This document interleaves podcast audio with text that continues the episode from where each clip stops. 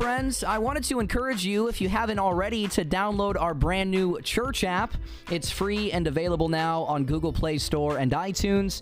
And if you love this podcast, I can assure you, you are going to love this app. There are so many incredible features that this app offers. You can get up-to-date news on upcoming events in our church. You can get sermon archives and up-to-date episodes with our podcast each and every day. There's an online giving platform. Stay connected to your connection groups. Oh my goodness, I'm getting excited just talking about it. It's the best app ever, guys. It's so awesome. Give it a download. You won't be disappointed. It's the best thing since sliced bread. All you have to do is search in Google Play Store and iTunes the words Akron F B C. You click download, and the rest is history. It will be awesome. Check it out, guys, and let's get into our podcast now.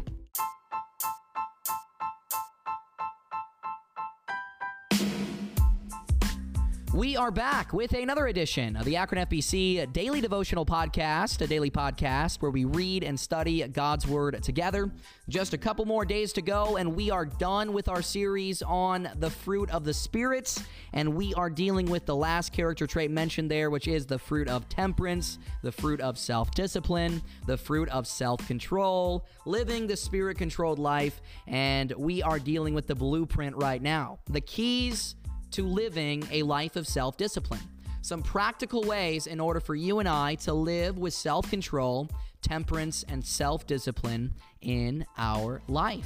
And there are six steps that we've been looking at so far, and we've already looked at two of those steps. The first one is we must accept our dissatisfaction, realize that we aren't where we want to be spiritually, and it's okay to realize that and to continue on for God. Never be satisfied with where you're at spiritually, because we always have room to improve.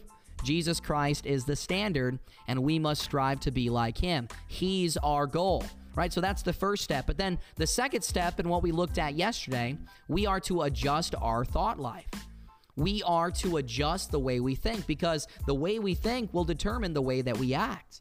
The Bible says, "For as a man thinketh in his heart, so is he."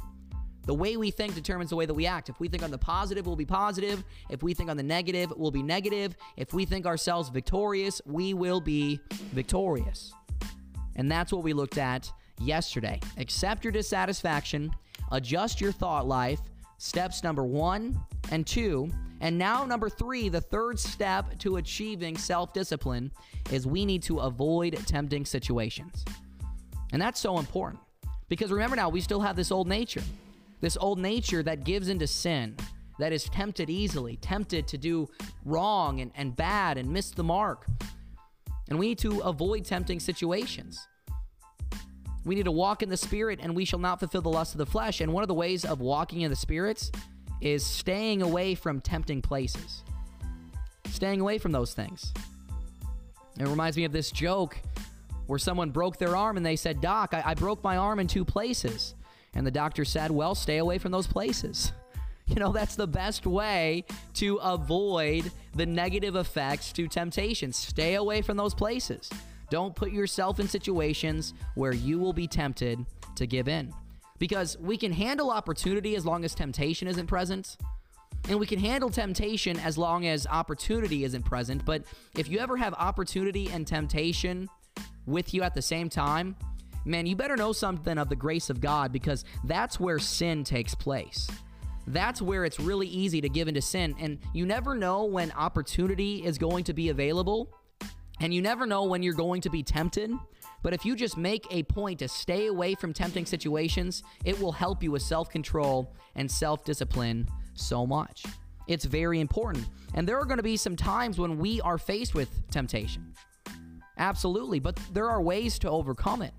Right? There are ways to overcome it. The Bible says in First Corinthians ten thirteen, "There hath no temptation taken you, but such as is common to man. But God is faithful, who will not suffer you to be tempted above that ye are able, but will with the temptation also make a way to escape, that ye may be able to bear it." When temptation does come your way, God has given you a way to escape those temptations. That's where the Holy Spirit comes in, and Jesus Christ comes in. We have that new nature that gives us a way to escape any temptation that comes our way. But the best way to be self-disciplined and to overcome temptations is to just avoid those temptations altogether. Stay away from places that you are tempted in. It's so important, guys. And that's number three.